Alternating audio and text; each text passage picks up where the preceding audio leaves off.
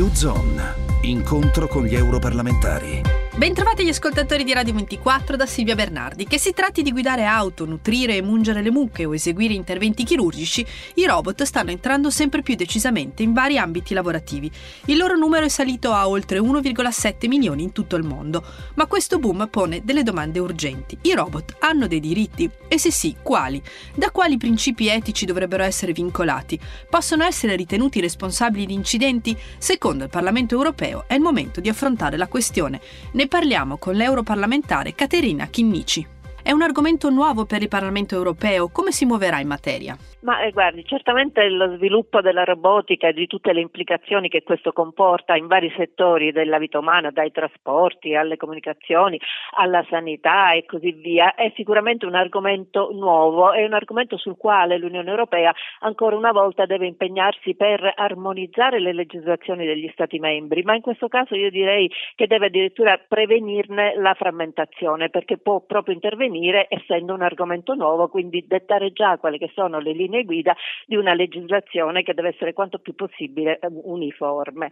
E la, l'Unione Europea si sta muovendo nel senso di eh, diciamo, eh, sviluppare, partendo dalle norme esistenti, cioè il regolamento sulla protezione dei dati, che è un regolamento dell'aprile del 2016, e proprio promuovendo una nuova legislazione su queste tematiche. Il, eh, diciamo, il tema del legislativo è affrontato in particolare dalla Commissione Giuri, che ha già eh, approvato un rapporto di iniziativa che dovrà andare, una volta approvato dalle commissioni e ottenuto eh, anche il parere della commissione Libe nella quale io lavoro, andrà poi all'approvazione della plenaria, si spera nel mese di febbraio, marzo, non oltre. Quali sono i principi etici che devono regolare robot e intelligenza artificiale? Sono il rispetto, sostanzialmente il rispetto dei diritti stabiliti nella Carta fondamentale dei diritti appunto europei e quindi la dignità umana il rispetto la tutela della vita privata e familiare, la sicurezza, la protezione dei dati personali,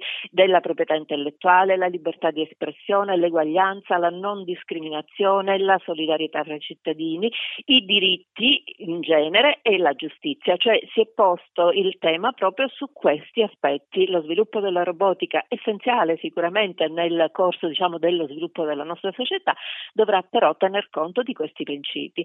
E allora, per esempio, così si è stabilito che occorre intanto adottare una definizione comune di robot autonomi e intelligenti, che venga creata un'agenzia europea per la robotica e per l'intelligenza artificiale e che appunto ci sia un quadro giuridico di protezione, in particolare protezione dei dati sui quali, come si immagina, ci sarà un ulteriore sviluppo proprio a seguito diciamo, dell'evoluzione della robotica e sui quali bisogna garantire la massima tutela.